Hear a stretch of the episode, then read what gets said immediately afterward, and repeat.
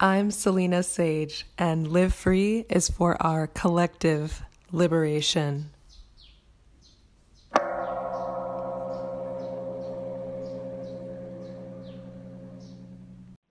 Namaste and welcome.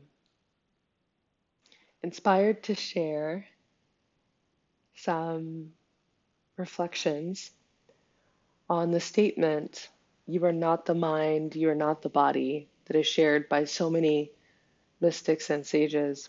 And this really seems like such a, revolutionary thing.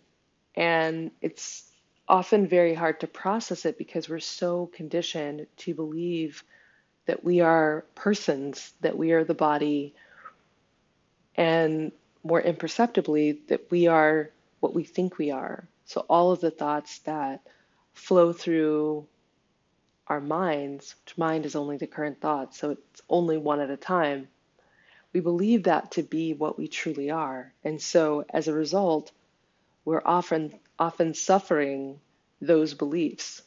So when you believe yourself to be the mind, which is only equivalent to the current thought, when you believe that current thought to be you, whatever that thought is, how you see yourself, what you think you are, your past, your future, you know, different anxieties and worries that appear as thoughts. If you believe those and give attention to them, you will have experience. And that experience can be either suffering from what feels painful or negative, or it can be experienced as joy, which is really your true nature. True nature is bliss. And when it comes to identification with the body, I think this is the hardest one to let go. We perceive ourselves to be persons, and we believe these bodies to be what we truly are. And so when we have that belief, then any pain that the body is experiencing, we would process that pain to be something we are experiencing. But we're only experiencing it in the context of identification with the body. So if you recognize that you are that which is aware of what is happening in the body, then you know that you're you're both separate from it and also one with it. And the essence of what you truly are, the awareness is within and without. It's it's everywhere. And so if you recognize that you have a choice of identifying with the body and its experiences, you're able to bypass that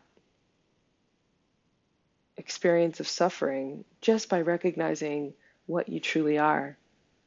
And so when people speak about having an out of body experience, that is directly pointing to the fact that that which is what you truly are is not the body. you can only be out of the body if you're not the body. And so recognizing your your truest self as being that which is you know, inhabiting the body for the purpose of experience, then you recognize your true nature as being beyond the form. And so you don't have to suffer the experience. But if you remain attached to the idea that you are your thoughts, then you will suffer all of the changes that the mind goes through. And sometimes those can be perceived as positive, and often negative. So you're you're going through those constant fluctuations, that roller coaster ride of changes, which are the thoughts. When you believe yourself to be the body, you're also doing the same. You're going through that experience of that constantly changing experience of the body. And you can see this very clearly if you just look at old pictures of yourself.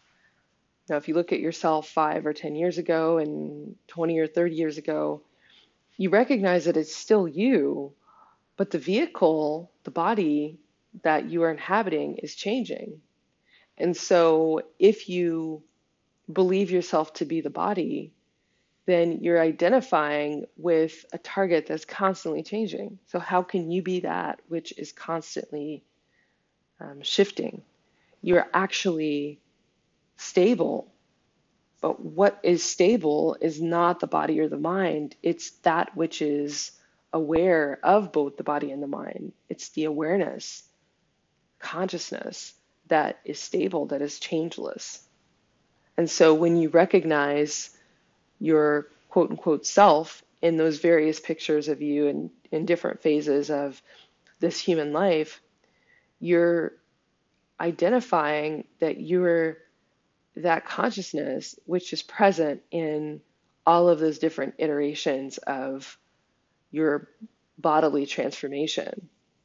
And the way that sages and saints are able to be sages and saints is they recognize that that same consciousness and awareness is present in every being, in every personal form.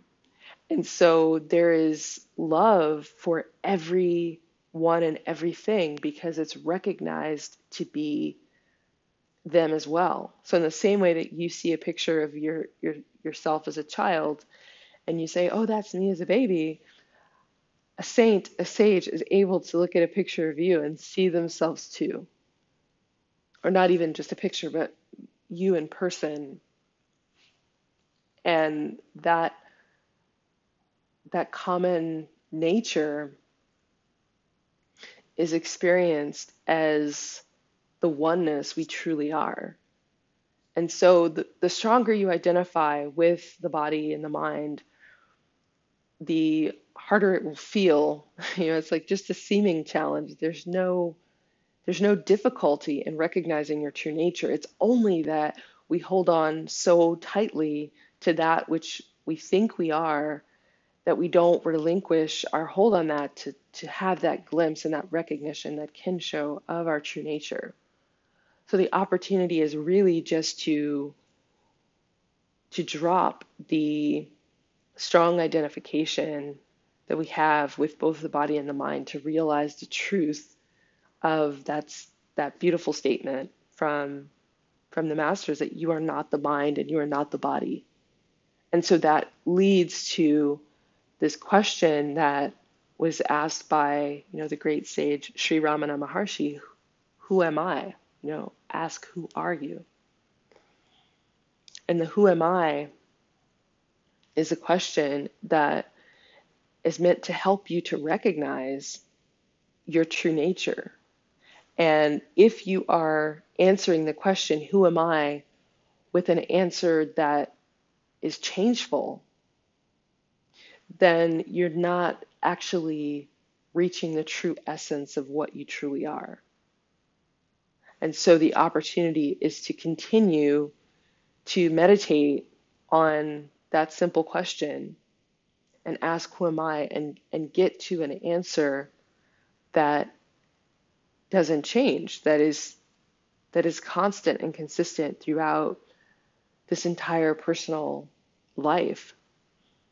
And that will lead you to see that you can't be the body or the mind because both of those aspects of you know this person personal identity change. So if you say, you know, I am even your name, you know, if you say that you are that, then you are creating a limitation on your true nature. and so, even if you use your name, if you see what that name means to you and who you think you are based on that name, you know, as as it's tied to maybe where you're from or your family or your occupation, whatever you're using to describe that personal um, identity, even if it's how you think of yourself in the body form, you will see that that is a is a changing state. And what your body is today is different than what it was yesterday. It's just constantly changing. Even from moment to moment, it's changing. All the cells in your body are constantly reconfiguring themselves. So that is not a stable it's not a stable state.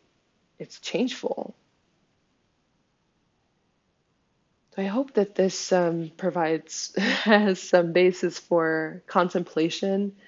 It's um, it's a very subtle thing that seems almost too simple, but if you realize the truth of it, then you're you're touching, reaching the most profound truth, and then from there, it's about living that truth, living as that which is not changing, being that awareness and being like this, the saints and the sages who recognize that there is no other,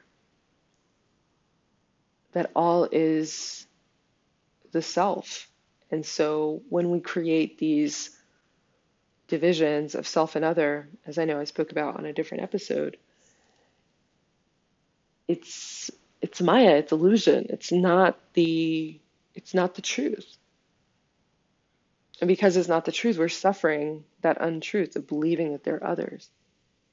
So instead, just elevate your position and recognize this and then live as that truth. That is the greatest opportunity. And certainly what I always wish for you. And I thank you so very much for being here. Namaste.